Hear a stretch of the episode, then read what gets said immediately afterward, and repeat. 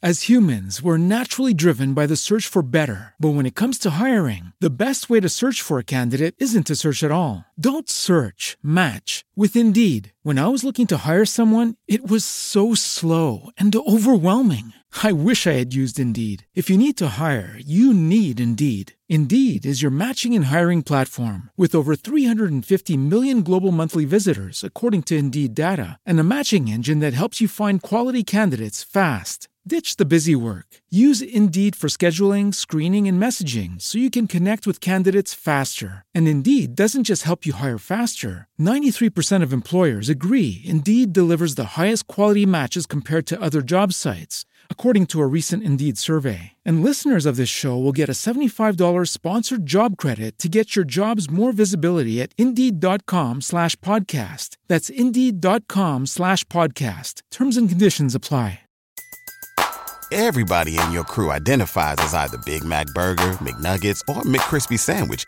But you're the filet fish Sandwich all day. That crispy fish, that savory tartar sauce, that melty cheese, that pillowy bun. Yeah, you get it. Every time. And if you love the filet of fish, right now you can catch two of the classics you love for just $6. Limited time only. Price and participation may vary. Cannot be combined with any other offer. Single item at regular price. Ba da ba ba ba.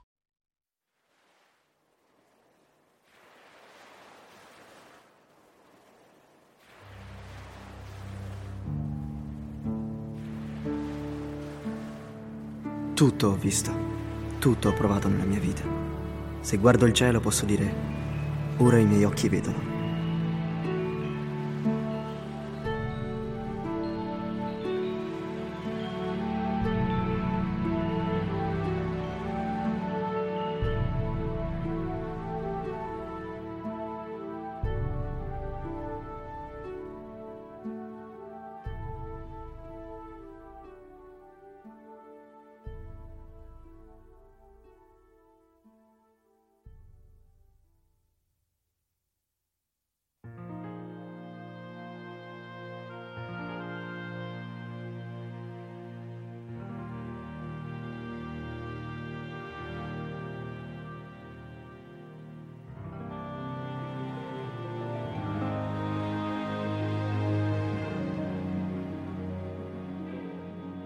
Ciao a tutti, buonasera a tutti chi ci sta ascoltando.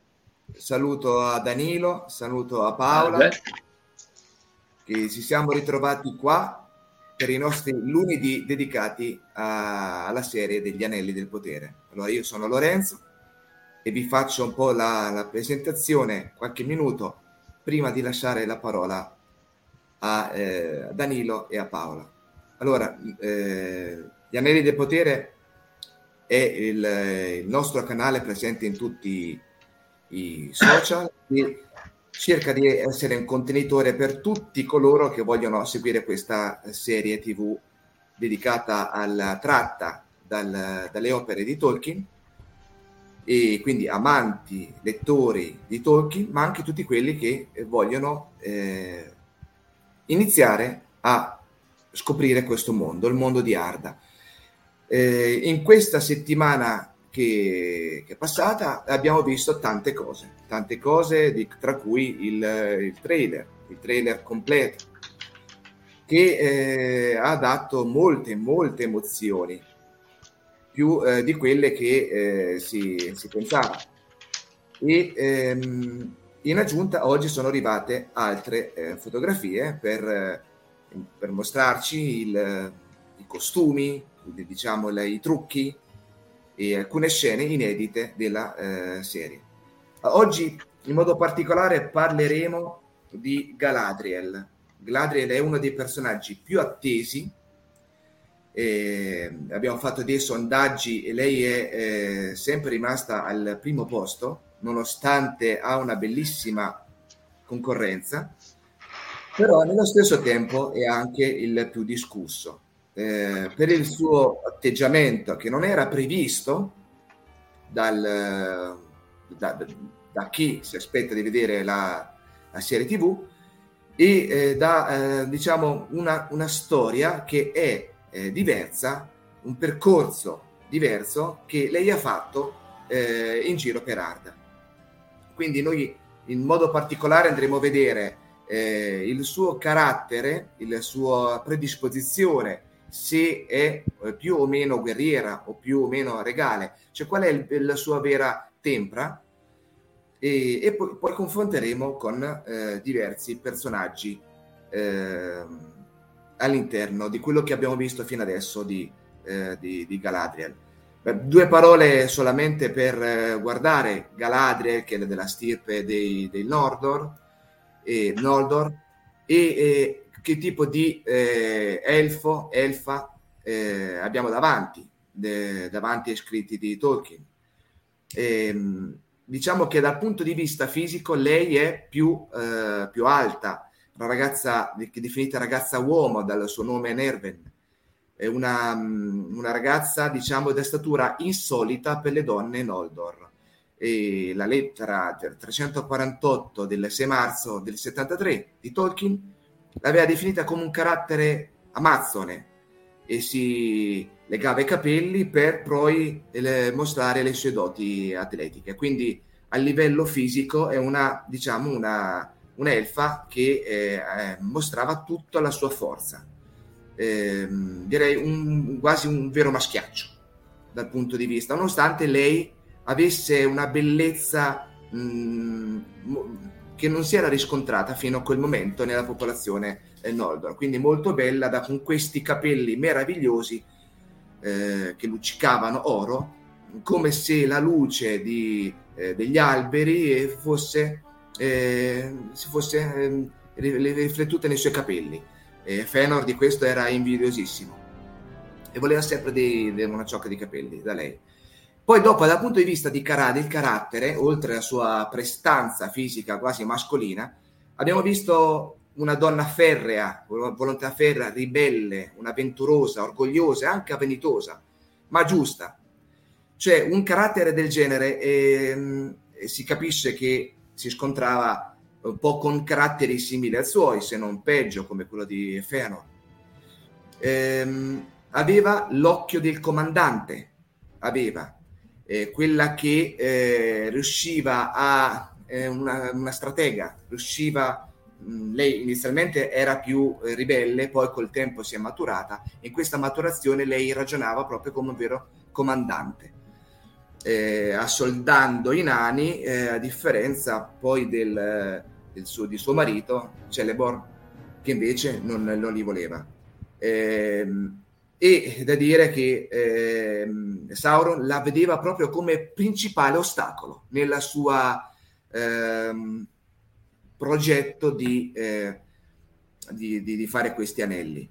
Quindi un, un carattere tosto, un carattere amazzone, ehm, diciamo eh, anche ehm, troppo a volte energico, eh, coraggiosa, su un fisico di donna molto possente, quindi una, una vera e propria guerriera si può dire, e, e, che anche effettivamente la vediamo combattere eroicamente per difendere eh, Acqualonde, cioè il, um, il fratricidio, il primo fratricidio di Acqualonde. Quindi eh, in prima persona lei va a combattere.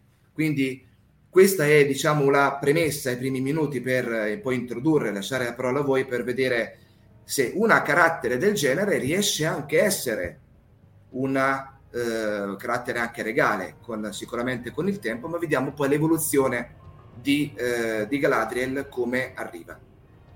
Adesso vi lascio la parola a Danilo che ci presenta bene nei dettagli tutti i vari passaggi di, di Galadriel. Allora, Grazie per avermi dato la parola. Ne approfitto anche per salutare gli amici che sono entrati nel frattempo nella chat, quindi un saluto a tutti quanti. E scusateci se non siamo sempre attivi con voi, ma è, è il bello della diretta e quindi continuiamo nei nostri discorsi, ma vi vediamo.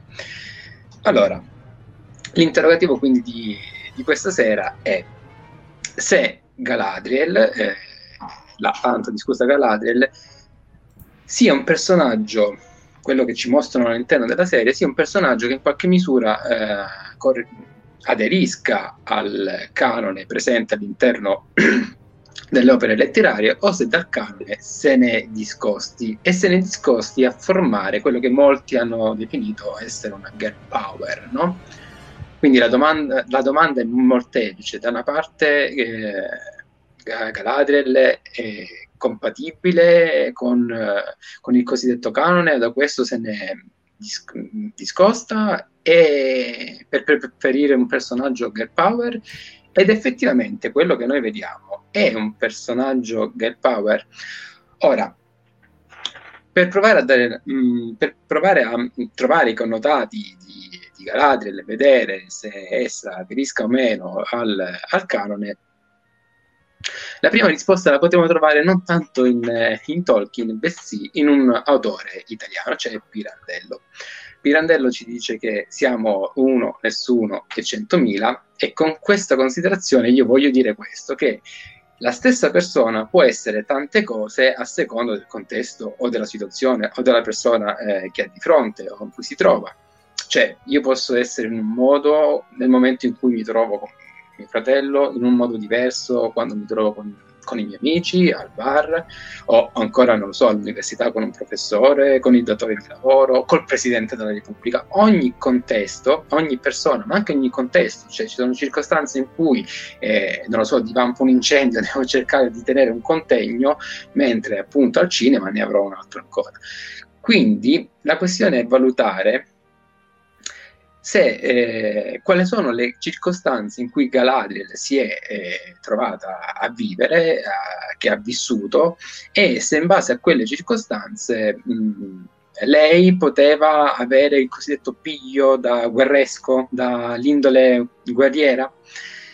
E la, domanda, e la risposta a questa domanda è probabilmente, no probabilmente, per quello che io ritengo è sì, e il primo aiuto, già ce l'ho anticipato in qualche misura Lorenzo, sta proprio nel nome. Perché?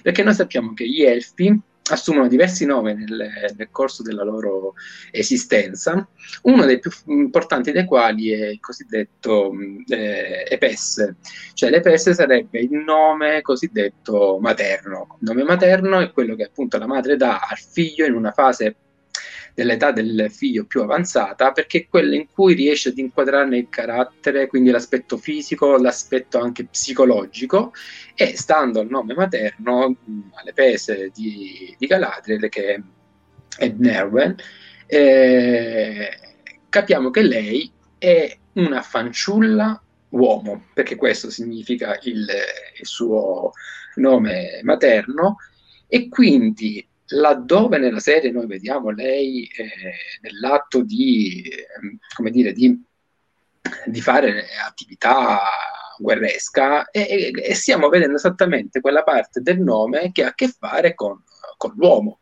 Se noi, eh, se, si, se si opina al contrario, come alcuni detrattori fanno, rischiamo soltanto di vedere la fanciulla, ma non anche di vedere l'uomo che caratterizza il carattere eh, di Galadriel. Infatti lei era in grado di competere con uh, gli uomini, eh, con, gli, con, con, gli, elfi maschi eh, della sua stessa stirpe nelle attività atletiche ed era in grado anche di reggere il confronto con i più saggi fra, fra, gli elfi, quindi lei aveva proprio questo carattere di, diciamo, di dominanza, di, eh, sapeva insomma imporsi anche con, con gli altri. Ma se questo è un indizio che noi troviamo all'interno del suo, della etimologia del suo nome, sicuramente oltre al testo abbiamo anche un contesto che ce la inquadra in qualche, in qualche misura, che ci fa capire questo contesto se lei era veramente, aveva questa inclinazione eh, da guerriera o meno. Ora, eh, dimostra lei questo, questo, atteggiamento guerresco eh, nella cosiddetto, anche questo è stato anticipato giustamente da, da Lorenzo prima, nel cosiddetto ehm, nel primo fraticidio, quello di Aqualonde. Durante questo fraticidio viene detto, ora non ricordo esattamente la frase per, per, per intero, ma viene detto che lei lottò furiosamente Ora, lottare eh, furiosamente lascia intendere che eh, partecipò proprio attivamente a, al, al, conflitto. E non solo, oltre al conflitto di Aqualonde, poco più avanti lei si cimenta nella traversata dell'Elcarax. Cioè che era eh, lo stretto che univa i due continenti, la terra di mezzo e Aman, mh, mm, caratterizzato dagli acciai, che eh, venne definito da Tolkien stesso come una delle, delle, imprese più epiche, più p- pericolose che, che mai qualcuno avesse portato avanti eh, all'epoca. Quindi io eh, immagino che non abbia fatto questo attraversamento col famoso no, eh, vestito regale che scende a tulipano, che ogni tanto vediamo nei film di Jackson, lei addirittura si gira per dare eh, una certa... Mh, eh, volume al vestito, l'avrà fatto con un'armatura, con delle armi eh, e questo era quindi coerente con il contesto. Per di più, qui sto cercando una lettera, abbiamo proprio un riferimento testuale, anche qui sono state lette, ma ce ne sono due di lettere che parlano di, di Galadriel. In una dice che aveva la indone di Amazzone, grazie alla regia per, aver, per averla messa in sovrappressione questa figura, e si faceva i capelli come una corona quando prendeva parte a prodezze atletiche. Ora io perché uh, vi faccio vedere questa qui? Perché intanto ci dà un'indicazione di di come appare una Amazon. Una Amazon era una guerriera che era protesa al combattimento, quindi aveva questa indole e, e lei la vediamo nella foto di destra, quindi Galadria nella foto di destra, ha, ma la vediamo anche in altre foto, ha i capelli un po' qui sono un po' più scombinati, ma comunque sono fasciati, similmente a come le avevano le Amazzone nella foto di sinistra, perché era quello il, con, mm, il modo in cui lei si atteggiava per affrontare, eh, per affrontare le difficoltà. E sulla stessa lunghezza d'onda segue anche l'altra, l'altra, lettera dove si dice che a differenza di come Eowyn non sia un vero guerriero, quindi Eowyn non era un guerriero, Galadriel lo è. Quindi abbiamo un'indicazione testuale in cui proprio Tolkien ci dice che Galadriel era un guerriero. Quindi ci vorrebbe secondo me un gioco un po' di, come dire, di fantasia nel ritenere che una spada e un'armatura siano incompatibili con un guerriero, perché se non lo può indossare un guerriero un'armatura, non so chi altri potrebbe indossare un'armatura e utilizzare una spada. Poi ci sono anche altri argomenti che non affronteremo qui, però c'è solitamente a queste considerazioni ci sono delle contro argomentazioni per cui si dice beh lei era una, una maga quindi usava la sua arma principale più potente era il, la magia non voglio aprire delle considerazioni, però vorrei far notare che uno dei poteri, delle armi più potenti di Gandalf, in quanto Istar, in quanto stregone, era la magia, però lui comunque la spada l'utilizzava. Quindi, insomma, cosa si vuole dire? Si vuole dire in questo caso che, e vado verso la conclusione, poi lascio la parola a Paolo, che eh, se guardiamo a tutto tondo tutte le fonti, i testi e il contesto in cui si muove Galadriel, vediamo che la presenza, l'indole da guerriera è è, in sintonia, è, è, corrispondente a quello che noi, noi troviamo all'interno del, del leggendario. Ultima considerazione, e qui chiamo un'altra figura, è quella in base alla quale solitamente ecco, viene fatta eh, Galadria viene considerata una xina. Ora, e questa è una considerazione che respingo fortemente perché ritengo che non abbia nessun collegamento, anche visivo, non c'è nessuna somiglianza, ma eh, da considerare che Xina era un soggetto sessualizzato, erotico, insomma, che metteva in mostra le sue forme, questo non si vede in alcun modo nella Galadriel del, del, della serie. E anzi, scusatemi che devo trovare il pezzo, c'è un pezzo interessante eh, allora, perdonatemi che ho perso il... Ah, eccola qui, eccola qui. C'è un pezzo interessante tratto dal Silmarillion e mentre vi parlo del Silmarillion vi dico che il, il l'accenno che ho fatto prima al combattimento d'Arqualonde, dove lei lotta furiosamente contro Feanor, è presente nel Silmarino ma anche nei racconti incompiuti, la parte dove lei proprio uh, partecipa in maniera attiva è nei racconti incompiuti. Questo perché a volte la stessa situazione viene ripresa in più, in più testi e quindi c'è questa differenza. Chi volesse recuperarla la trova nei racconti incompiuti. Comunque si dice di lei sempre fu una partecipante impaziente eh, sì, il contesto, il contesto, eh, qua è quando c'è l'ottenimento ottenebramento di Valinor, quindi lei si pone contro i, i, Valar e in quel contesto fu una partecipante paziente e il leader nella ribellione dei Noldor. Eh, Galadriel, unica tra le donne dei Noldor, a stare quel giorno alta e animosa tra i principi impegnati in contesa, eh, si disse pronta ad andare. Quindi, se io questa, prendo questa frase e la confronto con quell'immagine lì, da animosa come la vediamo nel, nell'immagine, io ritengo che l'aderenza al canone della serie sia stata rispettata. Queste sono le mie considerazioni. Vediamo se le vorrà perfezionare o dire qualche altra cosa la nostra amica Paola e lascio la parola direttamente a lei. Grazie. Buonasera a tutti. Spero Buonasera, di ri- rimanere in linea prima che un fulmine colpisca il mio computer. No. Uh, ci proviamo. Speriamo di no, eh, speriamo di no. Intanto io ho cercato eh, l'originale di quella scena in cui si parla di Galadriel, che è nel Silmarillion, eh, non, ho, non, ho, sul computer i racconti incompiuti, è esattamente subito dopo il giuramento di Feanor e dei suoi figli.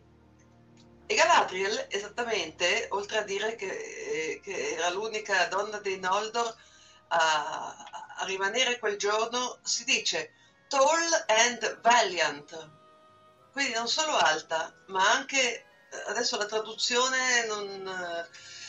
Io tanto leggo tutto in inglese, ma comunque eh, avete, eh, da qualche parte ho trovato animosa. Valiant è un tipico uh, attributo di un, di un cavaliere, e poi subito dopo dice appunto was eager to be, to be gone, cioè letteralmente non, non, vedeva l'ora di andarsene.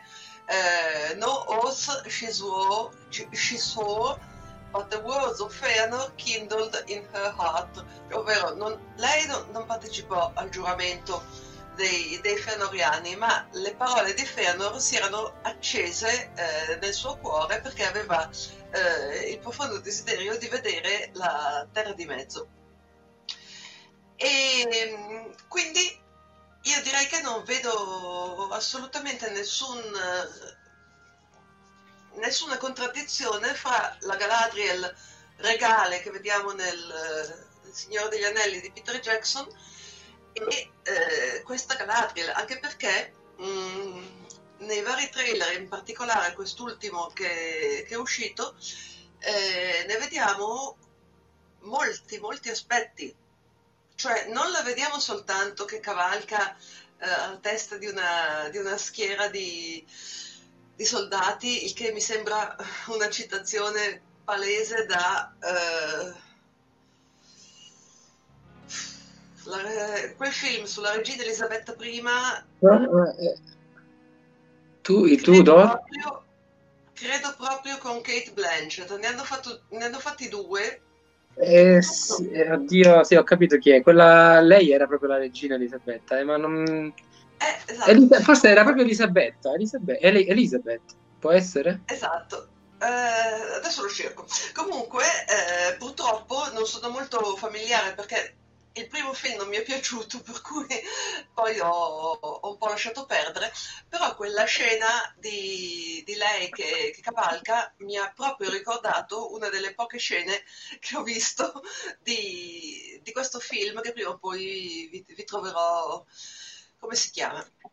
Un'altra cosa che vorrei, far, che vorrei constatare è che... Eh, come, come, ho detto in precedenza, riguardo scusate, riguardo agli Hobbit, vedo un tantino di effetto Tauriel, mm, che però viene smentito eh, dal, da quello che si vede nei trailer. E questo mi riferisco in particolare a... Mm, ah, ecco, eh, Elizabeth The Golden Age è il secondo, sì, Simona anche confermava da casa, se non sbaglio.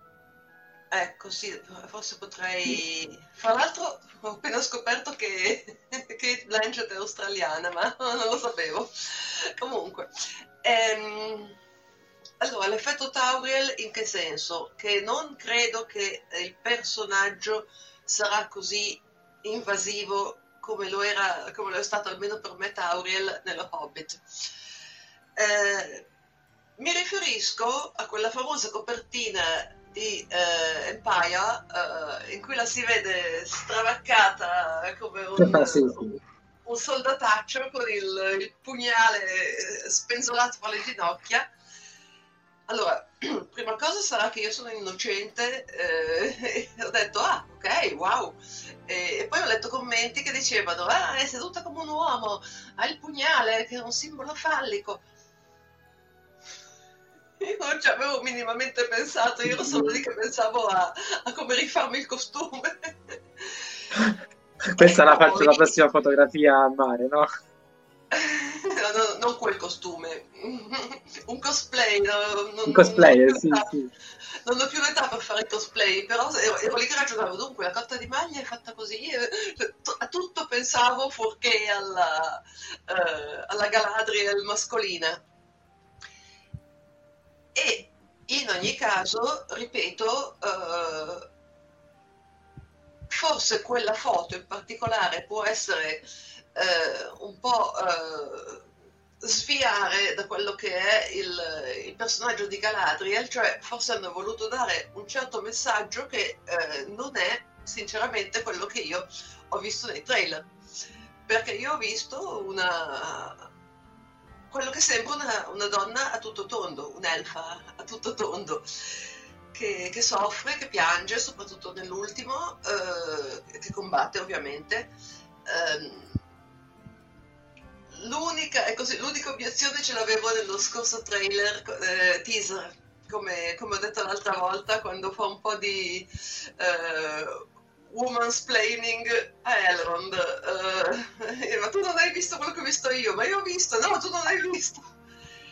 Però per carità, se è solo quella scena e se Galadriel non passa il, tutta la serie a, a, dare sulla voce a, agli uomini che le stanno attorno, anche qui nessun problema. E sono molto, molto, molto interessata eh, a quello che si scoprirà dei suoi rapporti con Firod, che sicuramente è suo fratello, eh, che è nominato nel Signore degli Anelli, per cui sul suo nome non ci sono assolut- assolutamente problemi di, di copyright e su quelle prime voci che adesso forse sono state smentite, eh, ma sul fatto che un, un, suo fratello si volgerebbe al male. Ora, eh, io non penso che possa essere Finrod, anche perché nell'ultimo trailer, che vedremo dopo, penso, eh, la vediamo per un attimo brevissimo. Eh, forse l'avete già fatta vedere la, la foto? No, non, no. no ancora deve, deve uscire dopo il trailer, sì. Eh, esatto, non, non, faccio spoiler. Ok, e, e, comunque la, la, si vede che, che si china sul, sul, corpo di un uomo e che dovrebbe essere in teoria Finrod, eh, per cui si vede anche il suo aspetto uh, umano, direi quasi materno, anche se era suo fratello. E eh, io rimango ancora mm, sul sul filo del rasoio riguardo al fatto se la vedremo ehm, o se vedremo in assoluto il, il fratricidio di Alqualonde o qualcosa che, che riguarda, riguardi comunque il giuramento eh, dei Fenoriani. Quello che sono riuscita a, a, a pescare dai vari teaser e trailer è che quella brevissima immagine, non si riesce neanche a fare lo, lo screenshot perché eh, viene fuori sfocata, però quella di quegli guerrieri, non si capisce bene neanche se siano elfi, sembrano, che sguainano la spada. Io ho controllato le armature perché ho detto magari eh, fa parte di un, eh, di un rituale eh, collegato a quella scena in cui Galadriel viene incoronata da Gil-galad. eh, che anche questo è tutto un altro, un altro discorso, incoronata cosa, eh, cioè potrebbe essere eh, che le viene donato il reame di Lorien, però è un po' presto. C'è una teoria sul punto, ma prima voglio farti finire, sì. No, eh, quella appunto è una parentesi perché comunque qualsiasi cosa stiano facendo Gil-galad e Galadriel, tutto attorno ci sono dei guerrieri. Allora io ho controllato facendo dei, dei fermi immagine se per caso le armature di quei guerrieri fossero simili a, di, a quelle di quei giovani che, che sguainano la spada, e no, eh, hanno degli... Spuntoni. Mi vergogno, mi, mi vergogno a dire che non ricordo il termine tecnico, ma tipo degli spallacci molto, molto superpesi che, che, invece quelli, eh, dei, il gruppo di giovani che sguainano la spada non ha. Inoltre quella scena di Galadriel e Gil-galad è di giorno e invece quella eh, del, delle spade eh, appare essere di notte, che sarebbe perfettamente eh, coerente con eh, il giuramento dei figli di Fëanor. Se fosse questo eh, è tanta roba. Tanta roba, tanta roba. Considerando anche che i, Silmaril, i Silmarilli esistono, in quanto vediamo la, esistono nella serie, in quanto vediamo la statua di, di Arendil addirittura accompagnato da Elwing in forma di gabbiano sulla spalla, che secondo me è bellissimo. bellissimo. Poi ci sono quegli strani, eh, quelle strane decorazioni, eh, soprattutto sul, sulla corazza eh, di Galadriel a forma di stella e anche lì c'è stata una lunga discussione, ma è la stella di Feanor, ma come fa Galadriel ad avere la stella di Feanor? Ma dal passo che, che ho letto, lei all'inizio era dalla parte di Feanor.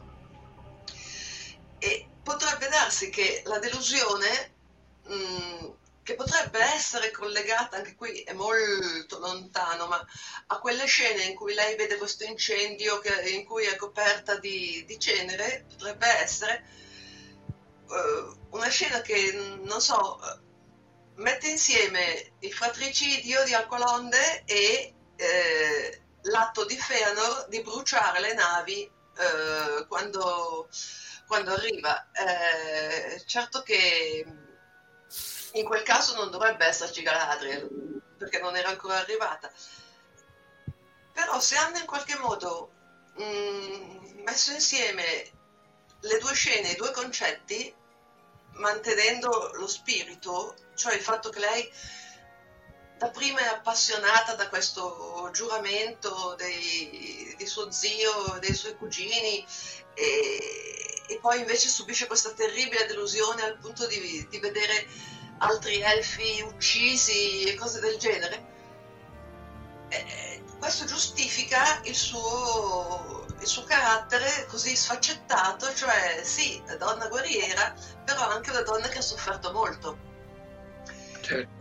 Se poi pensiamo alla mia teoria che Adar e Feanor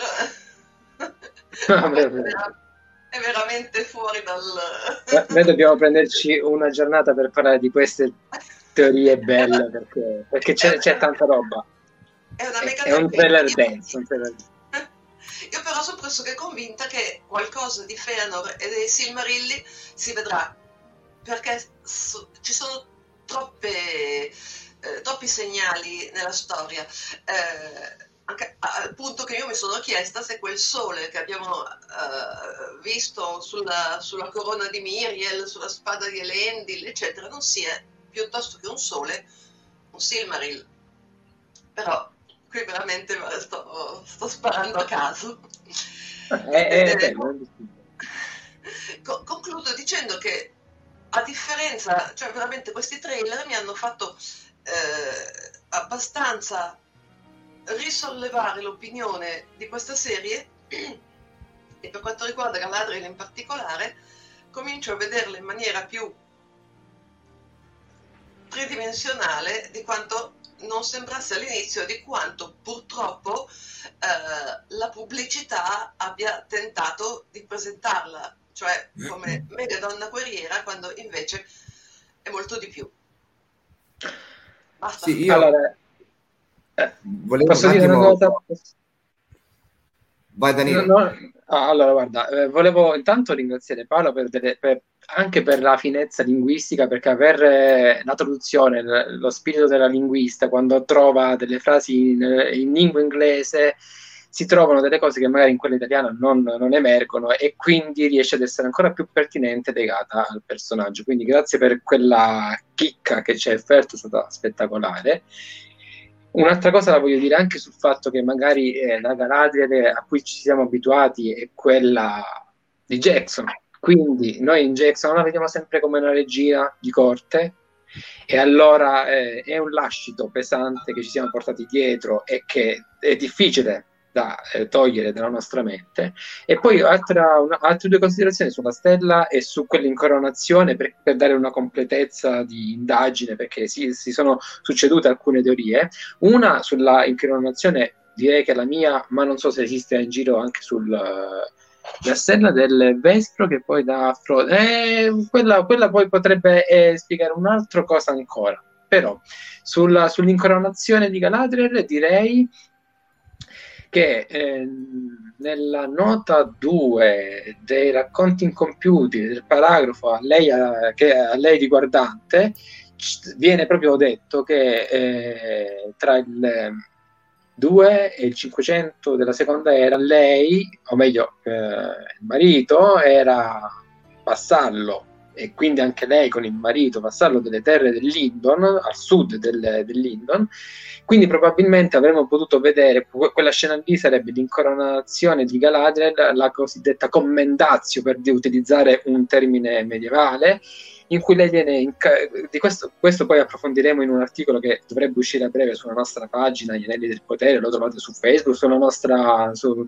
eh, sul, sul blog e quant'altro, poi Lorenzo dirà qualche altra informazione.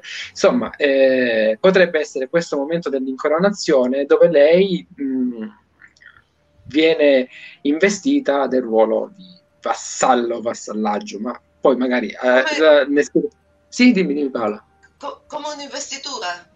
Un'investitura sarebbe l'investitura che dovrebbe in qualche modo inquadrarla come feudataria del, del sud della, dell'Indon. Eh, ripeto, dovrebbe essere la nota 2 sul paragrafo che, riguarda, che, la riguarda lei e il marito sui racconti incompiuti. Chi volesse andarla a trovare può trovare questa cosa qua. Sulla stella, conclude, lascio la parola a Lorenzo, eh, potrebbe essere la teoria che ha presentato Paola, ma eh, anche qui c'è un articolo interessante che potete trovare sempre sul nostro blog. Potrebbe essere una specie di crasi di, delle stelle che appartengono a Git Galad, perché Ora qui è fuori, è fuori, contesto, non abbiamo le immagini, ma se noi vediamo il blasone di Gilgalad, troviamo una serie di stelle, il, il cielo stellato sottofondo, due stelle principali che se sovrascritte formano quella stella lì. Questa è un'altra ipotesi. Le l'abbiamo messa a comparazione per completezza e lascio la parola a Lorenzo. Poi magari Paolo, se vorrà, ci dirà che cosa ne pensa su queste tesi. Finito. Sì, io mi ricollego a, un po' il discorso di, di Paola, no? che, che, parlava del, del, del, prologo della prima era. Noi dobbiamo ricordarci che il prologo è, sono due episodi di un'ora ciascuno, quindi è un film di due ore, il prologo. Sicuramente noi vedremo tante cose mm-hmm. nel, nel prologo e probabilmente cose che non ci saremmo mai aspettati. Già da queste piccole cose che sono venute fuori nel trailer, noi ci siamo rimasti, tra virgolette, male, male per dire bene, perché abbiamo visto cose che non ci aspettavamo. Nessuno si aspettava all'inizio di vedere Finrod, nessuno si aspettava all'inizio di vedere gli alberi, e come nessuno si aspettava di vedere eh, Morgoth, anche se l'abbiamo visto come una sorta di ombra, abbiamo visto la, una, un castello spettrale, potrebbe essere Angband, cioè tutte cose che eh, noi all'inizio non pensavamo di eh, do, poter vedere. Immaginate quindi in due ore di filmato quante cose nuove ci saranno. Allora, mh, detto questo, che poi dopo andremo nel dettaglio per vedere le cose ehm, pezzo per pezzo anche nel trailer.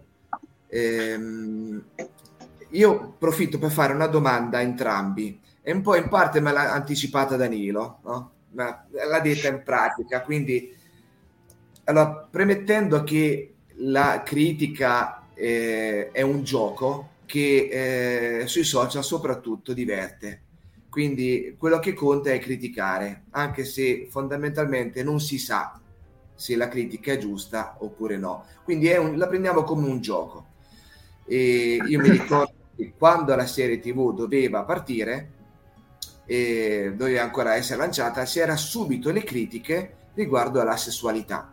Nessuno aveva fatto trapelare niente, eppure si pensava che ci fossero le scene sessuali come le trono di spade. Eh, questo per... Dimmi pure Paola. Qualcosa era, era trapelato, cioè la richiesta di attori che fossero a loro agio con, con le scene, scene, di nudo, il che però dire, potrebbe dire qualsiasi cosa. Mm. Cioè, no?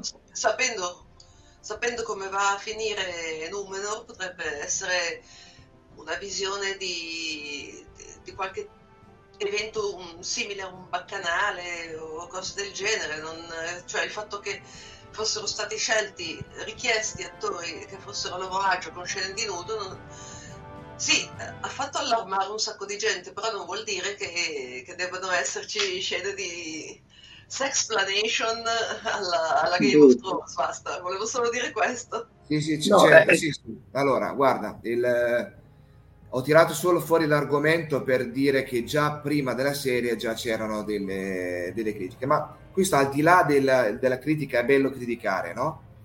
Eh, la domanda che faccio a Paola è, um, ecco, noi abbiamo citato il Silmarillion, abbiamo citato i racconti compiuti, no? E, e lì ci sono proprio fatti che dicono che eh, la eh, Galadriel è eh, una donna coraggiosa, eh, forte eh, e anche una combattente, proprio testuali parole, combatté eroicamente. Eh, qui non ci sarebbero du- dubbi sulla eh, sua eh, l'essere guerriera. Allora, come mai sono venute fuori tutte queste critiche sul fatto di vedere Galadriel con l'armatura, che poi dopo vorrei fare una parentesi sull'armatura, ehm, quando negli iscritti veniva proprio, diciamo, non, non si parla di armatura, ma si parla di guerriera. Allora, è forse frutto, come prima diceva Danilo, di una nostra già imprinting sui film? Cioè noi Galadriel la vediamo così, la vediamo eh, eterea, la vediamo regale, la vediamo eh, sopra tutti perché eh, Peter Jackson ce l'ha fatta vedere così. Quindi ecco, Mm, da cosa sono nate secondo te queste critiche sulla Galadriel guerriera, Paola? Secondo me eh, dipende da un, uh, da un, sovraccarico di un certo tipo di eh, ruolo femminile negli, negli ultimi pochi anni. Eh, la cosiddetta era del, della terza ondata del, del femminismo. Eh, faccio solo un esempio. Eh, Captain Marvel, credo, eh, della, della, Marvel ovviamente, ehm, in cui la protagonista, l'unico tratto psicologico della protagonista, anche se si sforzano di, di farci vedere il suo passato, il, le sue sofferenze, eccetera, ma l'unico modo in cui la, la, la, si possa descrivere è la donna forte. Non ha nessun'altra sfumatura come, come personaggio. E questo faccio, faccio, solo un esempio, ma è, una, è qualcosa che è eh, abbastanza comune anche, anche nelle serie, eh, in cui ci sono eh, personaggi femminili che ehm, devono essere assolutamente più forti e più intelligenti degli uomini per avere una loro uh, identità. Il che è, è abbastanza uh, e un paio di volte può essere un'interpretazione interessante, però come dico, io l'ho ritrovato in un sacco di film recenti, in un sacco di serie recenti.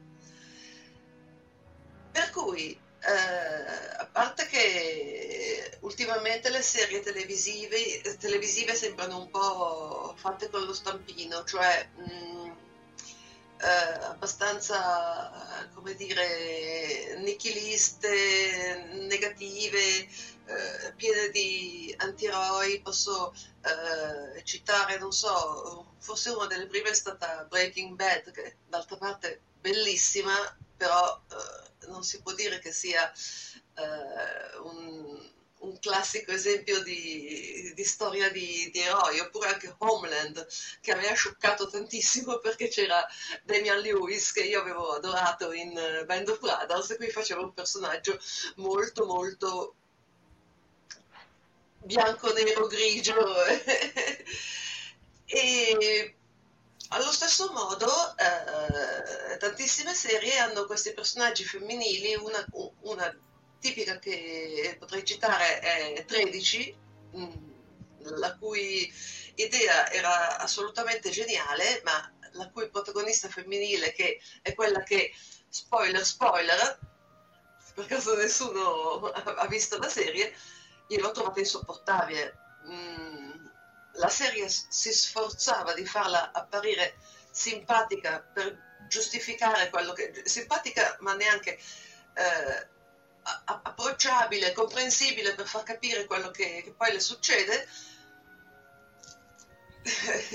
era, e anche lì era il suo unico, la sua unica caratteristica psicologica.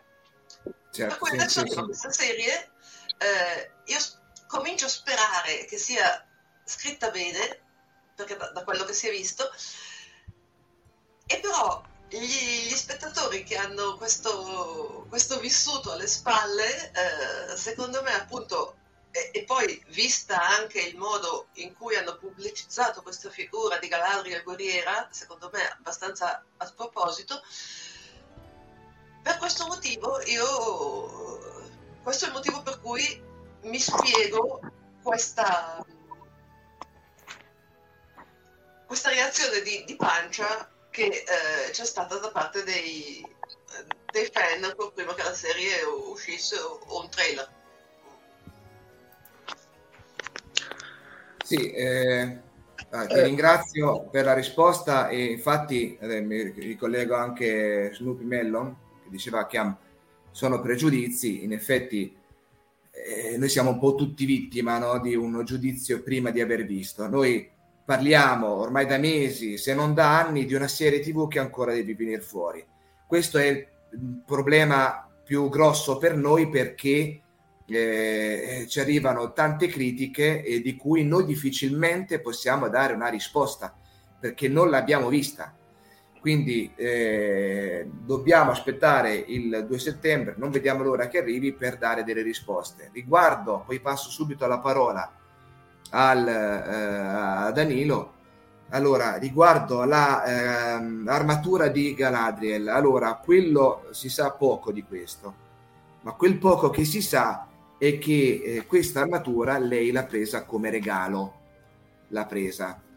Quindi regalo da chi? chi l'ha regalata non è sua, quindi lei impor- porta una sorta di armatura con la stella di Fëanor e, e, e, e, chi l'ha portata? Perché lei mette quell'armatura?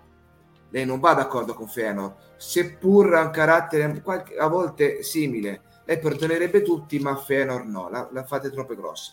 Ma forse è una cosa anche di pelle, sono troppo uguali eh, forse eh, dico, non, non, so se dico una sciocchezza, però fin da subito non si sono mai presi. Poi dopo col fratricidio e lì è successo il finimondo.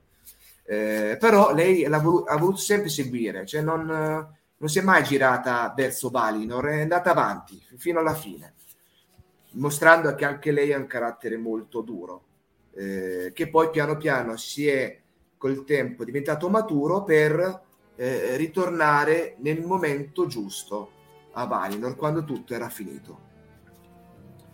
E, ehm, detto questo, eh, lascio la, la, la parola a, a Danilo. eh, per il secondo punto, credo, della questione, se dico bene. Il secondo punto, allora, prima uh, per, per il, uh, ora dovrebbe arrivare il trailer. Prima di vederlo, però, voglio approfittarne per rispondere, per, per riportare un po' la, eh, le opinioni da casa, c'era Armaranta che dice anche io ho notato ah. questo appiattimento del ruolo femminile alla donna forte e basta, è una nuova eh, ondata di stereotipo che io non trovo molto eh, femminista. Eh, ora provo a dare la risposta alla domanda di Lorenzo e mi allaccio a questo. Allora, io non penso che Galadriel che vediamo in questa serie sia, mm, si, si, innesti in quella ondata di femminismo mal posto, mal organizzato che abbiamo visto magari in altre serie. Penso che sia proprio un rispecchiamento di quello che il testo ci dice su, su di lei. E perché si crea questa cosa? Io sono d'accordo con tutte le posizioni che sono state prese in questa sede, quindi di Paola, di Lorenzo. Eh, cosa posso aggiungere? Secondo me c'è una sorta di atteggiamento difensivo da parte del, di chi ama il, il testo o magari chi ama la trilogia. Quindi tutto ciò che diverge dal testo, dalle opere del leggendario, dalla trilogia nel film, viene visto sempre con un sospetto inizialmente e quindi viene inquadrato come qualcosa di negativo, di brutto, di qualcosa da eh, dover denigrare e mettere da parte, perché quando si ama qualcosa la si ama per quella che è, non per quello come potrebbe essere secondo un altro, eh, un'altra idea. Quindi molto probabilmente quello che stiamo vivendo in questo momento è un atteggiamento di difesa di un canone che sia il canone letterario o quello eh, filmico che ormai si è sedimentato nella nostra società e che è difficile, è stato inculcato nelle nostre, in alcune menti, è difficile da poterlo revisionare ma credo che se la serie farà un buon lavoro e da quello che sto vedendo io ho il sospetto che farà un buon lavoro, probabilmente depositerà nella mente degli altri un nuo, un, una nuova idea di Galadriel o comunque di canone da preservare poi in futuro. E, Lorenzo mi dicevi il secondo punto, nel senso no, che... Guarda, sì, siamo, tanto che lo prepari, non so se lo prepari, rispondo un attimo delle domande di eh, Snoopy Mellon eh, dice la pazienza nel, eh, nel rispondere a, a, queste domande, a queste critiche. Ma allora, eh, il nostro è un canale per mh, mm, i fan della serie generali, cioè nel senso mh, mm, crede tantissimo nel progetto, ha fatto una scommessa e vuole, eh, desidera che, eh, che, questa serie tv arrivi a diventare una pietra miliare non solo nel mondo di Tolkieniani, ma anche mh, fare impazzire tutto il resto del mondo sul, eh, su, sull'atmosfera di Arda. Quindi ehm, non abbiamo ancora visto la serie, arrivano molte critiche perché Danilo diceva siamo molto ancorati a un prodotto che è saldo, forte nella storia recente nostra, che è quello dei libri di Tolkien che sono effettivamente un capolavoro e dall'altra parte abbiamo una trilogia di Peter Jackson che è stata molto premiata, è stata anche quella un capolavoro. Quindi toccare due capolavori e modificarli anche di poco, certo mette paura. Mette paura e si cerca di rifiutarli. Io non li voglio vedere, poi li guarderanno tutti perché avete visto no, che già eh, come record di visualizzazioni eh, adesso è arrivata la notizia di poco fa che è al quinto posto dietro a serie che sono già presenti ad anni. Invece il, gli anelli del potere eh, deve ancora uscire. E già se ne parla di più come tendenze come fossero una serie eh, alla Stranger Things per dire una che va molto molto di moda. Quindi eh, non è facile però cercate di capire che noi parliamo a una, una platea ampia di persone che anche non hanno letto i libri, che avranno piacere sicuramente di leggere i libri, perché il mio sogno è questo, è una, la, la buona novella, no? leggete questo, leggete eh, i racconti compiuti, leggete il, eh, Signore Ianelli, che è bello, ma molti non l'hanno letto. E, e noi speriamo che eh, sia questa il, la, la, destinazione. E... Un saluto a Snoopy Mellon che ci salutava e dice nuovo iscritto ci sostiene, quindi grazie per, per il sostegno. E, e, non so, forse ti ho interrotto Lorenzo, ma se non ti. No, no, no, io ho finito, ho finito, ecco, okay. l'ultimo concetto della... Ma basta, sì, sì, vai, vai, vai te. Eh, no, no, no, niente. Allora, Paola aveva alzato il dito e quindi voglio concedere la parola. Paola si è alzato il dito, se no andiamo col trailer. Però vediamo che dice Paola. Va bene. Bravissimo, um, in Italia abbiamo un problema in più che, che, è la nuova traduzione del Signore degli Anelli. Eh, che eh, beh, tutti sanno la mia opinione, però eh, non voglio fare polemiche, ma eh, potrebbe aver lasciato un, una cicatrice diciamo, nei, nei fan. Eh, per cui se qualcosa viene cambiato del, eh, del Signore degli Anelli come lo conosciamo uh, ci si rimane male. Mm, anche perché eh, sì. il vero Tolkien, come, come, ho fatto prima, cioè io, io, leggo in inglese, ma non è che abbia fatto mega studi o, o cosa, semplicemente io mi sono appassionata all'inglese fin da piccola, grazie anche a mia mamma e mia zia che, che erano insegnanti e, secondo me eh, Tolkien va, va, letto in inglese, cioè speriamo assolutamente che questa serie eh, porti, eh, così come i film di Jackson, porti a una nuova curiosità per eh, i libri di Tolkien. Assolutamente speriamo sì. Ce lavoriamo, ce lavoriamo. Abbia il, il coraggio di buttarsi e cercare di, di leggere in inglese. Io ho, il, primo, il, primo, libro che ho letto in inglese al liceo è stato Lo Hobbit. Eh, complimenti. Subito sì, dopo sì, i sì, Predatori dell'Arca Perduta, eh, per cui non era proprio una progressione naturale. Però da lì ho veramente imparato a dire, ok, non capisco, chi se ne frega, vado avanti. Lo capirò fra qualche anno. Ce l'ha, certo. Io incoraggio tutti con Tolkien a fare questo. Basta. Allora, se questo eh, grazie per la tenacia alla Galadriel di Paola e a questa, a questa voglia di, di, di, portarci sulla lettura e credo, speriamo, incrociamo le dita che ora riuscire, potremo vedere un momento il trailer per poi commentarlo. Vediamo se parte, se non parte lo commentiamo lo stesso. Quindi alla regia la possibilità parlo piano così la regia si, si prepara, di poter mandare il trailer. Religioso silenzio, vediamo se parte. Se non parte, ah, ok. Amo che la guerra finalmente fosse finita. Oggi i nostri giorni di pace hanno inizio. Le nostre gioie sarebbero state senza fine. La nostra luce non si sarebbe mai attenuata. I cieli sono strani.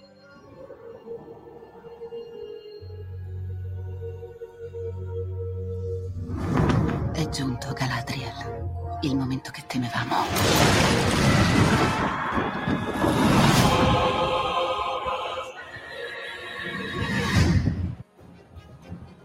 Il male non dorme.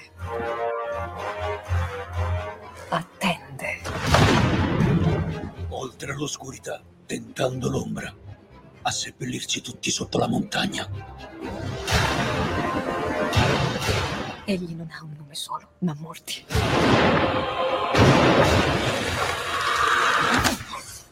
Hai sentito di lui, ragazzo? Hai sentito di Sauron?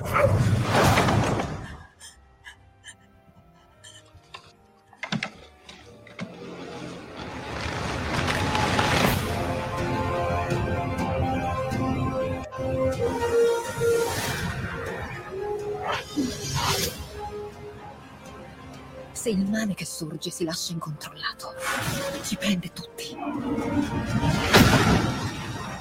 Trova la luce e l'ombra non ti troverà. Insieme possiamo sopravvivere! Lotta con me.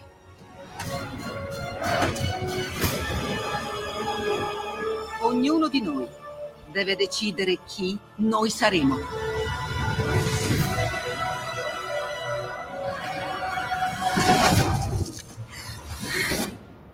Può esserci fiducia tra martello e roccia. Prima o poi uno dei due si romperà per forza.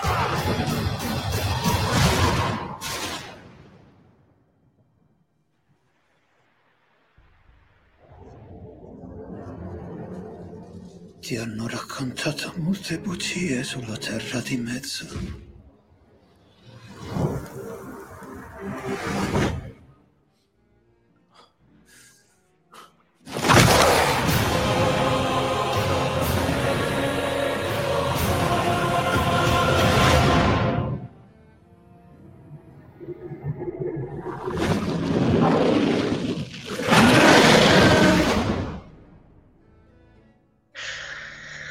Spettacolare. Ah, dal Pelle d'oca, primo ma per, per tutto quello che abbiamo visto, per il parroco finale, tutte le cose che ci sono, le, le novità che, che- che ci hanno presentato, mi accodo a Lorenzo. Sì. Lascerei quasi subito la parola a Paola. Prima però di farlo, perché non so, forse voleva commentare qualche aspetto, prima di lasciargliela una brevissima considerazione perché me l'ha suggerita proprio lei. Me l'ha su- eh, brividi diceva Armaranta, è vero. Mi ha suggerito proprio il fatto, ehm, mi ha dato l'assist per pensare che eh, quando ho detto che l'Hobbit o comunque eh, le opere di Tolkien vanno lette in inglese. Su, su- anche questa serie, su questa, in questa serie c'è stato un lavoro certosino di alcuni linguisti per ricreare le lingue utilizzate all'interno della serie. Mi sembra che Lorenzo aveva scritto un articolo, ho fatto delle considerazioni tempo fa sulla pagina, quindi se potete andate sempre a recuperarle perché sono degli approfondimenti. E questo mi porta a dire due cose. Da un lato, se è possibile, di vedere la, la serie anche in inglese, perché quell'inglese non sarà il British normale che conosciamo, ma sarà un inglese ricostruito proprio ad hoc con un accento irlandese debole. Non, ora non ricordo tutti questi aspetti, ma è, sem- è è stata fatta apposta per creare quel contesto lì particolare. Quindi suggerisco di vederlo eh, anche in inglese. Perché dico anche? Perché eh, solitamente, eh, ecco, questa è l'esigenza produ- di una serie. La serie è anche intrattenimento e non voglio fare quei discorsi lunghissimi. eh, sì, Peloppiedi avranno un accento irlandese, una cosa del, del genere, ma volevo dire che le serie sono anche intrattenimento e senza fare discorso sul doppiaggio o, quel discorso che sempre si dice il doppiaggio italiano è un bel doppiaggio, eh, sicuramente eh, sì, è vero questo fatto, ma a volte bisogna anche prendere la serie non solo come mh, uno strumento per studiare magari l'inglese che è anche una cosa utile, ma, ma eh, suggerirei anche di vederlo anche in italiano con il doppiaggio, che mi sembra un ottimissimo doppiaggio, perché è un momento di intrattenimento in cui si possono eh, trovare nelle- nella recitazione anche italiana del doppiaggio delle sfumature anche nella- proprio nell'aspetto recitativo che potrebbero far piacere. Quindi, se avete la possibilità, vedetelo tanto in inglese per apprezzare la lingua come è stata ricostruita nella serie e anche nel- in italiano, se avete tempo. Dopodiché, do- eh, lascio Sì, la parola sì, a sì, Paola. Ah, oh, eh, ok, a Paola. Quindi, Paola, Paola sei, è tutto tuo il- lo schermo. Grazie. Eh, sì, que- questa dei, dei pelopiedi con l'accento irlandese, in effetti, a pensarci quando Sadok dice The skies are strange. Eh, Un tantino di irlandese, forse scozzese, ce l'avevo sentito. E poi di recente ho trovato un, eh, un video di Owain Arthur, spero di non sbagliare il- la pronuncia, che sarebbe Elendil, credo, e Tristan, stavo cercandolo adesso il nome, non mi ricordo più il nome dell'attore che fa... Tristan eh, Grivel. Tristan. Grivel. Esatto, e a, quanto pare sono entrambi gallesi e hanno fatto un video in cui cantano insieme delle canzoni gallesi e già solo questo effettivamente rende molto interessante l'idea di, di vederlo in, in originali. E ecco sì, eh, giustamente c'è una domanda molto, molto interessante. eh, Eh, sul, questa- doppiaggio, sul doppiaggio io potrei avere dei, dei pregiudizi anche perché eh, ho, ho avuto delle brevi esperienze di adattamento di eh, sceneggiature americane per, eh, per l'Italia e mm, quello che penso io è che le voci, i doppiatori sono bravissimi. Mm, su questo non, eh, i nostri doppiatori non, non- non hanno pari altrove, anche perché altrove si guardano i film con i sottotitoli, ma comunque in ogni caso sono veramente bravi. L'adattamento La un tantino meno, Sì. Mm, perché c'è una catena lunghissima dal direttore del doppiaggio fino all'ultimo m- traduttore del, del- del- del testo, che come spesso è, eh, e tutta una serie di passaggi in cui un sacco di roba va persa. Mm. Come dico, ho, ho avuto non solo esperienze personali, ma anche ascoltato le, le interviste di alcuni importantissimi, enormi direttori del doppiaggio italiani che alla domanda ma perché in quella oltretutto una domanda positiva perché in quel punto ci avete messo quella battuta così bella, così adatta al- all'originale? Risposta, ah non lo so, è stato l'adattatore. E purtroppo anche il doppiaggio è un, è un business e, e- quindi per carità sì, mi incuriosisce ascoltare il, il doppiaggio italiano, però penso che, non, che mi limiterò all'inglese per pura questione di tempo. C'era Sì. qualche altro... Cioè, ho risposto solo sul doppiaggio, volevate sapere Sì, qualcos'altro? sì, no. Allora, se potevo dire, allora sul, sul doppiaggio mh, mi collego a una cosa che hanno detto tutti gli attori quando hanno finito le riprese, che loro stavano creando un mondo, una- un universo, non solo eh, nei effetti speciali, nella, nella CGI, ma nel trucco, ma nel, e anche nel linguaggio. Quindi mh, sarà una cosa dove ci si punterà parecchio e eh, seppur l'Italia ha un grande doppiaggio, non credo che ci saranno diversi tipi di, Decenti. di- di dialetti. Eh, mh, doppiatori sono gli stessi che noi sentiamo spesso al cinema, quindi livello assoluto, no? Le- Galadriel, la, la voce di, di Jennifer Lawrence, eh, per dirne una. Eh, quindi eh, ci saranno, sarà molto bello in italiano, ma in inglese sarà un'altra cosa. Quindi se Certo. uno sarà un'altra cosa perché lì lo vivi pienamente. Certo, con i sottotitoli ti devi un po' abituare, però lì eh, esplode il massimo della serie TV.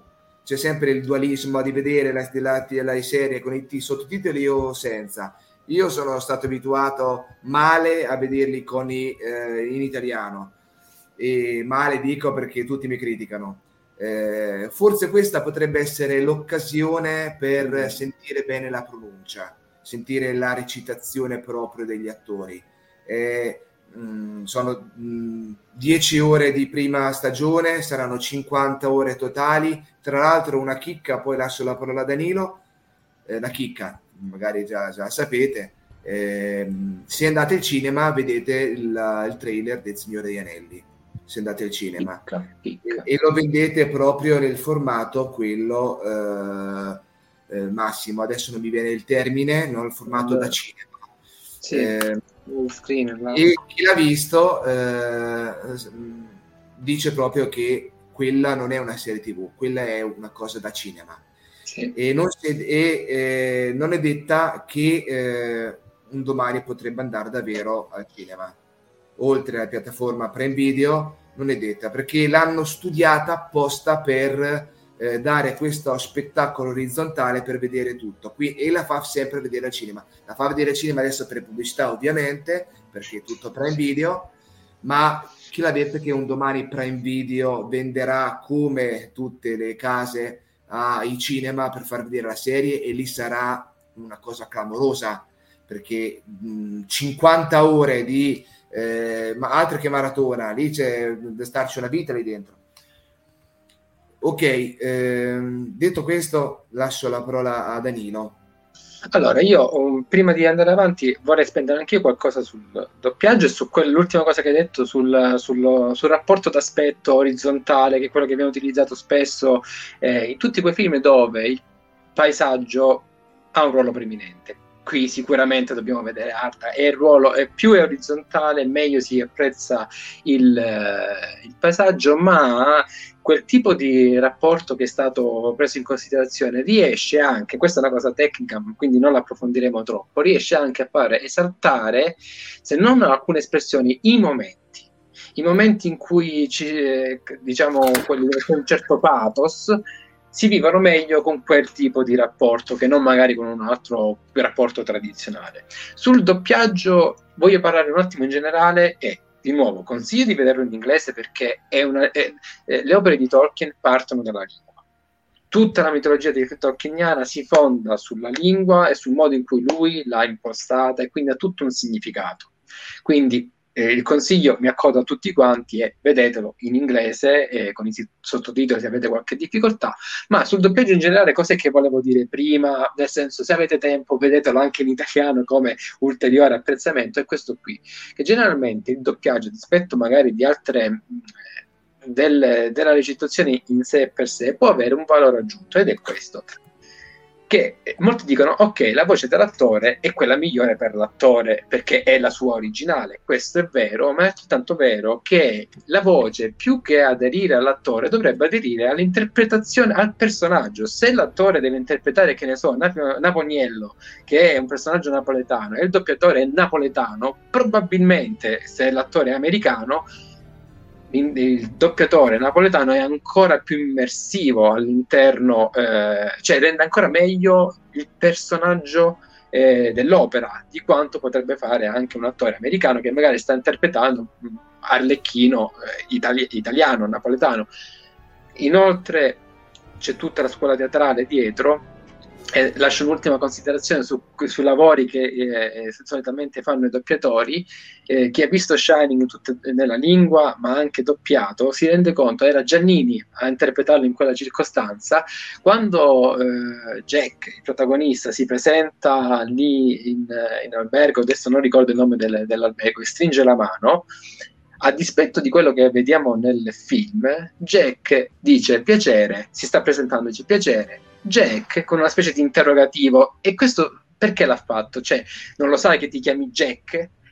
non lo sa che si chiama Jack perché era già obnubilato. Questa cosa non, non è presente in, in, inglese, è presente in italiano ed è ancora più aderente al romanzo dove il personaggio è già mezzo pazzo, già dall'inizio lo vediamo, lo vediamo nel film che sta con quel sorriso tirato durante il viaggio per, per, per, per l'hotel. Quindi, questo per dire, se avete la possibilità, godetelo in tutti, in tutti i formati possibili, ma eh, l'inglese funziona. Ora, io non so eh, se ci sono altre cose sul trailer da esaminare, se no vorrei eh, prendere in considerazione qualche altra cosa. Se ci sono, vi ridò la parola a Paolo, altrimenti vado avanti.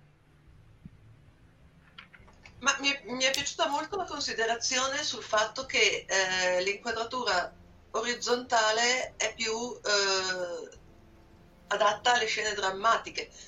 Mi viene subito in mente quella di, di Galadriel con eh, il cadavere di non sappiamo chi, che però veramente ha un impatto, cioè a parte eh, le somiglianze con, con, Peter Jackson che magari vedremo dopo, ma eh, uh-huh, se, sembra una scultura classica, sembra un canova.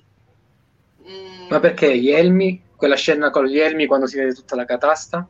Esatto, esatto, sembrano dei, dei quadri, per cui su questo sì, concordo bellissimo. assolutamente.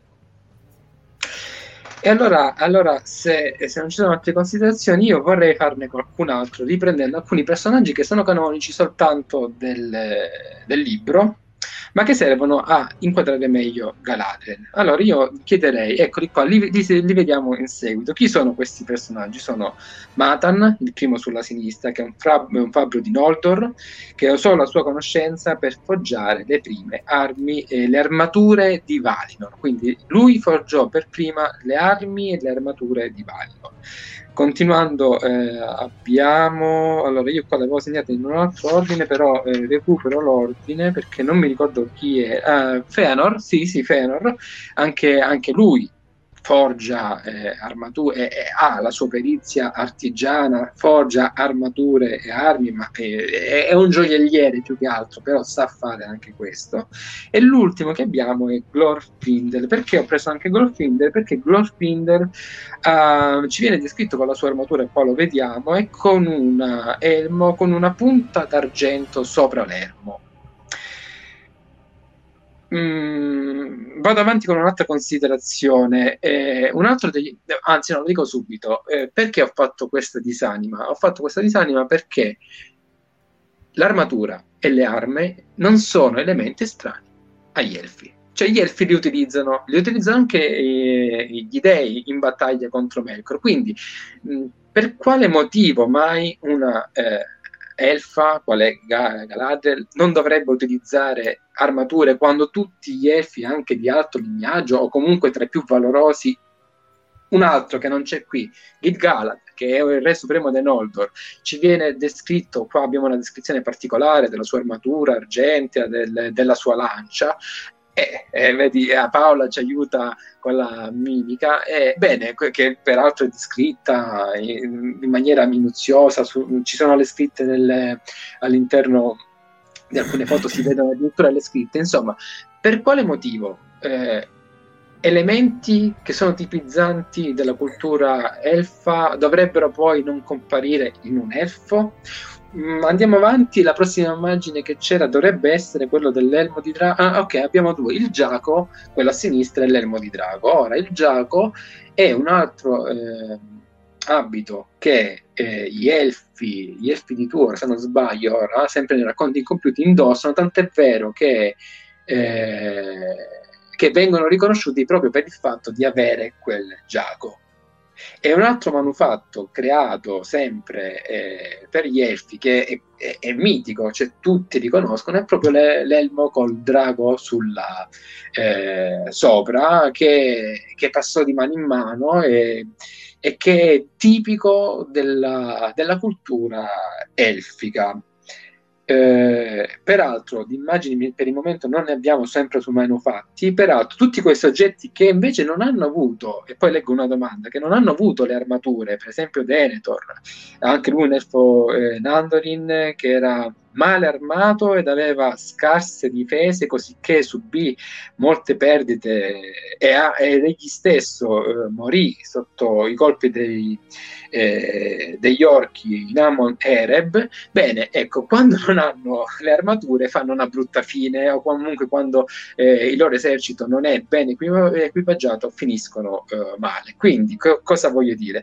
Che tutta quella discussione su armi, armature eh, intorno a eh, Galadriel se fosse stata eh, cioè, eh, se, se, se, se, fosse stata portata ai suoi massimi estremi, cioè eh, quella di vedere eh, una Galadriel senza armature, beh, sarebbe stato in qualche modo incongruente con la cultura del popolo in cui ella si, eh, si, si rivedeva. Quindi voglio leggere un attimo una domanda che mm, vediamo se può. Secondo voi Goldfinger verrà rappresentato nella serie? In teoria dovrebbe arrivare con i blu durante la guerra delle regole. Allora, e queste sono domande che spesso ritornano. Bello l'elmo di Turing, comunque ringrazio sempre Eagle, Eagle Scream per darci questa informazione. Sì, era, era l'elmo di Turing, mi, mi riferivo a quello. Eh, non, allora, io non so se apparirà Goldfinger, se abbia un qualche ruolo, eh, una qualche utilità nell'economia generale del della serie, se apparisse perché no, cioè, più si vedono cose a me fa, fa, piacere, però non so dare nessuna risposta in merito. Quello che comunque vorrei sottolineare è appunto questo. Io eh, Galadriel con eh, l'armatura ce la vedo e ce la vedo anche abbastanza bene. Ora, per andare sdrucciolando verso le ultime battute, sempre che non ci sia qualche altro intervento degli ospiti, io farei vedere delle ultime immagini prese sempre dal trailer, eccole qua. Eh, qui vediamo Galadriel che sta accarezzando Elrond, Galadriel a cavallo, chiedo di andare ancora avanti, qui l'incoronazione, un'altra immagine ancora. qui eh, vediamo lei in un momento molto drammatico. Bene, non sono le uniche immagini, ce ne sono tante, ma eh, rispetto alla Galadriel con l'armatura, di immagini con una Galadriel eh, regale, ne abbiamo tante, ne abbiamo quasi molto di più di quella con l'armatura. Quindi non è vero che non ci sarà una Galadriel eh, regale, è presente, è palesemente presente. Eh, l'abbiamo vista nelle immagini eh, precedenti, il che in qualche modo ci restituisce anche l'altro aspetto di Galadriel, che era quella della regalità, della donna che sta a corte, che governa eh, sullo scranno il, il reame, e se non sbaglio l'ultima foto rimarca questo concetto, eccola qui, questo è il paragone che diceva Paola. Cioè, noi abbiamo sopra Arwen che sta piangendo Aragorn, e noi sappiamo che Arwen è un personaggio molto regale, e lì la massima regalità, la regalità è veramente è, è forte. E sotto abbiamo Galadriel che sta piangendo, non si sa bene chi, forse Firron o chiunque gli sia, anche questa è un'immagine molto regale, molto, molto drammatica, dove non vediamo più la Galadriel che è la Galadriel guerriera, ma vediamo un'altra Galadriel e tutte e due le immagini, Galadriel guerriera o Galadriel eh, regnante, sono compatibili con quella eh, figura. Quindi io con questa mia considerazione direi quasi, devo fare un'ultima citazione, la voglio fare alla fine, direi che si potrebbe anche terminare grandi, i grandi temi. Forse c'è una domanda, se non c'è niente di nuovo, spero che Goldfind ci sarà nella serie. Eh, ok, non credo di aver visto nulla di nuovo. Se ci sono delle considerazioni, lascio la parola, dopodiché vorrei prendere una citazione finale e la leggo.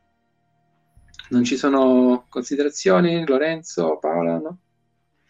E allora, se non ci sono, co- se non ci sono cose, sono, Ok, scusami, avevo dimenticato ah, il, eh, il microfono. No, mi, mi, mi, collego a quello che tu hai detto e ehm, riguardo alla Galadriel regale, no? E, la, e poi approfitto per farvi eh, una domanda a voi. Ah, ok, ok. Eh, questa Galadriel di Morphet Clark è, è davvero bella, mo, eh, fatta apposta per, per il ruolo e guardandola anche in quell'immagine con la lacrima che gli scende, eh, anche in quell'immagine lì io ci vedo tantissimo eh, la Galadriel di Peter Jackson. Una somiglianza molto forte, ti hai fatto vedere l'immagine della Arwen eh, Aragorn, e, e, ci sono tante somiglianze. Eh, lo sguardo all'inizio del trailer. Eh, la domanda che vi voglio fare eh, questa serie qui nasce eh, per essere un prodotto separato da tutto il resto, cioè tratto dalle opere di Tolkien, eh, però deve, essere, deve avere una natura propria, deve avere una, un carattere diverso. Eh, a me ha sorpreso, penso un po' tutti, a vedere il trailer con questi riferimenti molto vicini alle eh, opere di Peter Jackson molto barra troppo vicini. Io personalmente sono contento, personalmente. È come se fosse un continuum, però non è detto che per forza ci deve essere il continuum, anzi, no? Ehm, però diciamo che non ce l'aspettavamo. E quello che vi chiedo è, ehm, questi riferimenti qui, è, eh, secondo voi sono giusti o eh, fanno bene la serie oppure il Barrog che sembra davvero identico, no? Fanno bene, sono giusti, eh, giusto avvicinarle le opere oppure era meglio se tenerli più separati ancora? Parla Io Paola. la parola a Paola, Paola. Ecco sì, il Balrog devo dire che è stato un po' un colpo. Mm perché sì, si può supporre che, che ci fossero, anche, anche, perché si parla tanto, sappiamo che i nani e Casa Doom avranno un'importanza molto, molto forte e sappiamo cosa accadde a Casa Doom quando i, i nani scavarono troppo a fondo. Però in effetti l'aspetto mi ha... cioè sembrava addirittura un, un paio di fotogrammi dal Signore degli Anelli di, di Jackson. Una cosa che noi però, scusami se ti interrompo, noi non siamo certi che il Barrog sia il flagello di Durin di Casa Doom. No. È, mo- è, molto simile, molti dicono che invece potrebbe essere il Barrog eh, precedente, il capo di Barrog. Gottmog. Gottmog? Sì. Quello no, che, che, che uccide uh, Glorfindel, cioè che si uccidono a vicenda durante la sì, sì, sì, di Gondolin. Quello. Sì, sì. Eh. No, ma per dirti che comunque, eh, anche se fosse diverso, è, è, è proprio della stessa natura alto nello stesso modo, quando invece poteva essere anche più basso, sinceramente, un Barrog, non per forza doveva essere quanti metri lo vediamo, no? Mm, quindi ecco, è, hanno, preso spunto, hanno, preso spunto parecchio dalle, dalle, illustratrici, dai film, cioè sembra eh, aver preso tutto quello che c'è intorno al mondo di Tolkien e l'aver messo nella serie tv.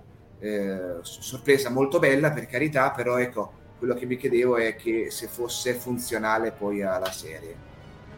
Io concludo dicendo che comunque c'è anche lo zampino di John Howe e, sì. e quindi il design è ovvio che, sì, che abbia delle somiglianze. Mm, io sono d'accordissimo per le citazioni eh, visive, eh, quella lì di Arwen e, e Galadriel è, è, una cosa stupefacente, io quando l'ho vista veramente ho fatto un salto sulla sedia, basta che non esagerino, mm,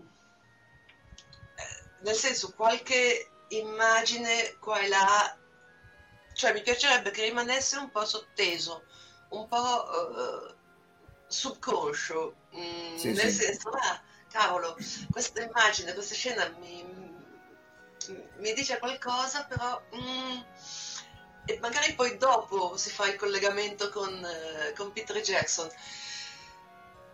Per cui ecco sì, alle citazioni assolutamente, anche perché come abbiamo visto non solo John Howe ma la colonna sonora, insomma ci sono un sacco di effetti speciali, un sacco di eh, elementi in comune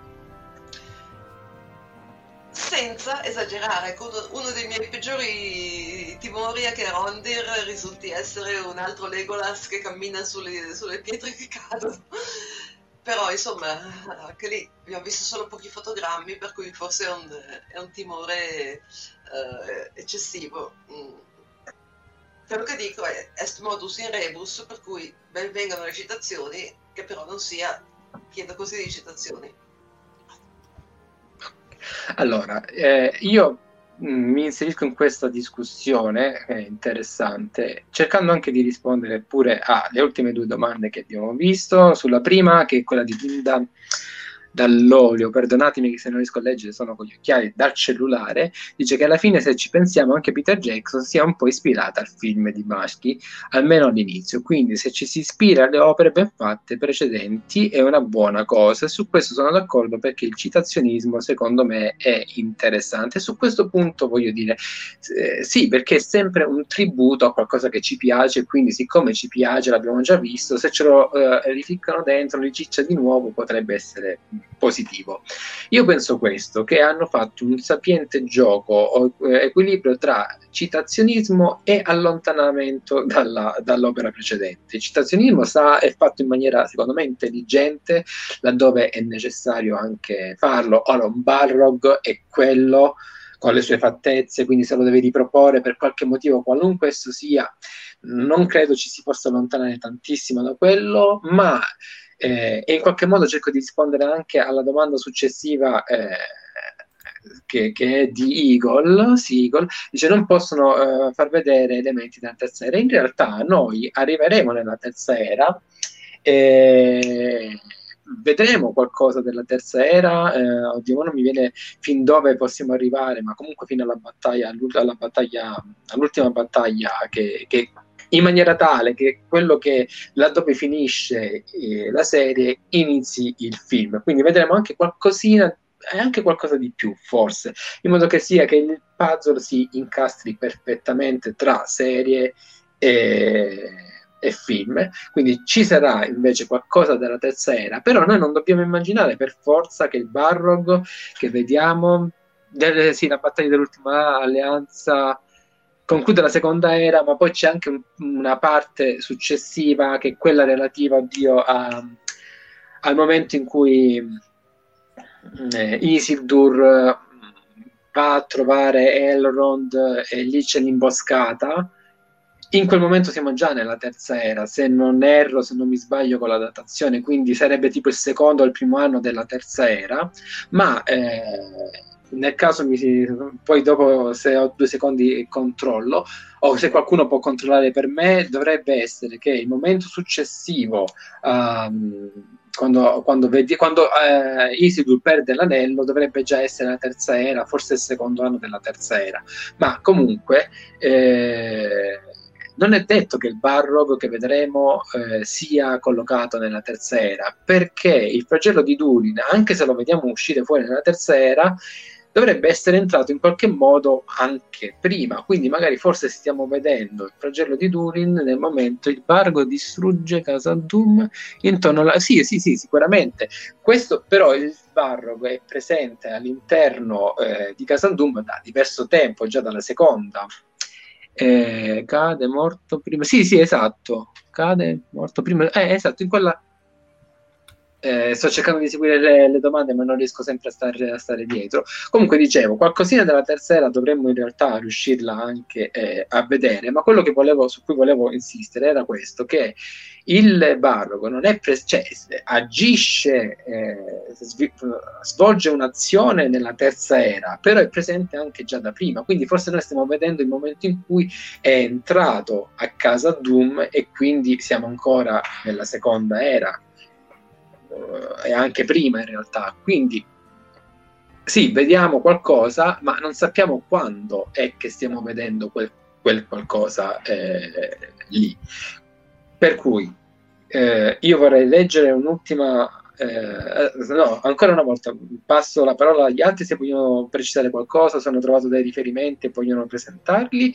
E se mi dicono poi di aver terminato, sì, è il secondo anno, lo stesso. Vabbè, eh, sì, qualcuno mi dice sì, è il secondo anno, lo stesso della posa del seme a Minas Anor. Quindi eh, sarebbe il secondo anno della terza era. Però magari Paolo voleva dire qualcosa e poi leggo un ultimo pezzo e concludo la serata. Sì, io eh, ho appena scoperto che eh, Elrond sposa Celebrian, eh, la figlia di Celeborn e Galadriel, nel 109 della eh, Terza Era. Per cui eh, a me andrebbe benissimo eh, se questa cosa l'anticipassero perché è un, è un evento importante perché ovviamente la loro figlia è Arwen e mm, eh, anche perché mi ero sempre immaginata, come dicevo anche l'altra volta, che eh, la serie finisse con la battaglia dell'ultima alleanza. In realtà il fatto che eh, possa finire con il matrimonio di Elrond e Celebrian sarebbe ancora più un, eh, un, un forte legame con, eh, con, il Signore degli Anelli. Mm, nel momento in cui vediamo Arwen, da lì è tutta in discesa. Basta. Ok, allora io ritorno, non stavo cercando l'informazione, ma comunque le abbiamo snocciolate tutte, quindi sì, eh, abbiamo penso risposto anche ai nostri amici da casa e L'ultima, l'ultima, frase che andrò a leggere, è, secondo me, è un'altra frase che dice molto su Galadriel e che la rende ancora una volta canonica all'interno della serie. Ed è questa, è tratta dai racconti incompiuti e dice e lei ha percepito, ha percepito fin dall'inizio che la terra di mezzo non poteva essere salvata dal residuo del male che Morgoth aveva lasciato dietro di sé. Cioè lei non, non, eh, aveva già capito che aveva un presentimento che le cose non sarebbero andate per il verso giusto e questa cosa si vede all'interno della serie e si accentua questo elemento quando lei va e anche questo è un argomento di dibattito e forse lo potremmo affrontare, va a Numenor, poggia la mano sul Palantir, argomento dibattutissimo, canonico, non canonico, ma se ne potrebbe parlare, e lei ha la quella che dovrebbe essere la visione di ciò che dovrebbe accadere di negativo. E, e quindi ehm, finiamo come, come, inizia la serie eh, lei nella serie vediamo che eh, nei teaser nei trailer vediamo Galadriel che è impegnata a pulire il residuo del male che era ancora eh, eh, rimasto all'interno della, della, seconda era. Questo sta facendo lei effettivamente, ne aveva un presentimento eh, che, che, sia, che, vi sia anche il residuo del male, lo sappiamo pure da un altro aspetto, ovvero gli orchi. Gli orchi che vediamo qui nella seconda era sono degli orchi molto diversi da quelli militari da quelli militari eh, quelli organizzati in corte della terza era che sono di nuovo riorganizzati. Gli orchi che vediamo qui nella seconda era sono quelli decimati, residuo di quello che era accaduto nella, nella guerra, eh, guerra d'Ira, vivono fuggiaschi e raminghi all'interno della foresta, quindi c'è tutto trucco e parrucco che li ha organizzati per vivere in quel contesto. Eh, inseriranno orchi femmina proprio perché l'esigenza è quella del ripopolamento a significare che quello è un residuo del male che avevamo visto nella prima era e pertanto anche questo in un certo modo conferma la, la fedeltà della serie al, al, canone sotto questo profilo e di Galadriel al canone. E quindi se, su queste ultime considerazioni io vorrei fare un saluto a tutti quanti voi, sia agli ospiti, quindi a Paola e a Lorenzo che gestiamo insieme la pagina e andate a vedere sulla pagina tutti gli articoli che vi abbiamo proposto, così avrete un approfondimento, se vi farà piacere ovviamente, e agli ospiti a casa che ci hanno seguito, hanno avuto la pazienza di, di seguirci. Quindi io, se non ci sono altre cose, lascio un saluto generale a tutti quanti con una buonanotte. Buonanotte Paola. Vi saluto anch'io, è stato un piacere parlare ancora eh, nei nostri lunedì. E ogni lunedì ci sarà una sorpresa, ci sarà qualcosa in più, ogni tanto esce qualche piccola chicca che, che ci porterà verso il 2 settembre. E ci sarà, ci sarà tante cose da parlare. Vedremo, vedremo se riusciremo ad aspettare ancora così con la stessa frenesia. Adesso quanti giorni ci sono in particolare? Eh, bisogna, bisogna calcolarli per preciso perché se, sempre puntuali bisogna vedere. Vedremo quanti sono sono 39 giorni. Mamma mia.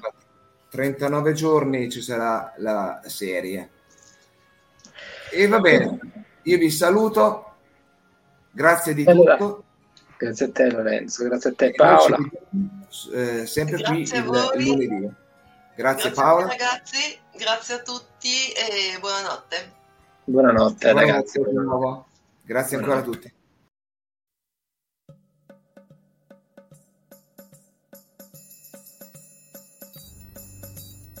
Avete ascoltato Imladris, il podcast dei tolkieniani italiani, realizzato con il patrocinio di Fantascientificast, podcast di fantascienza e cronache dalla galassia. Tutte le puntate sono disponibili sul sito ufficiale di Fantascientificast e sui principali servizi di streaming on demand. Il podcast ha carattere esclusivamente ricreativo e divulgativo, non ha alcun scopo di lucro e viene diffuso gratuitamente. Imladris è una produzione amatoriale, non si intende infrangere alcun copyright, i cui diritti appartengono ai rispettivi detentori. Autorizzazione SIAE 56125359 Nessun Byte e nessun elfo sono stati maltrattati durante la produzione di questo podcast.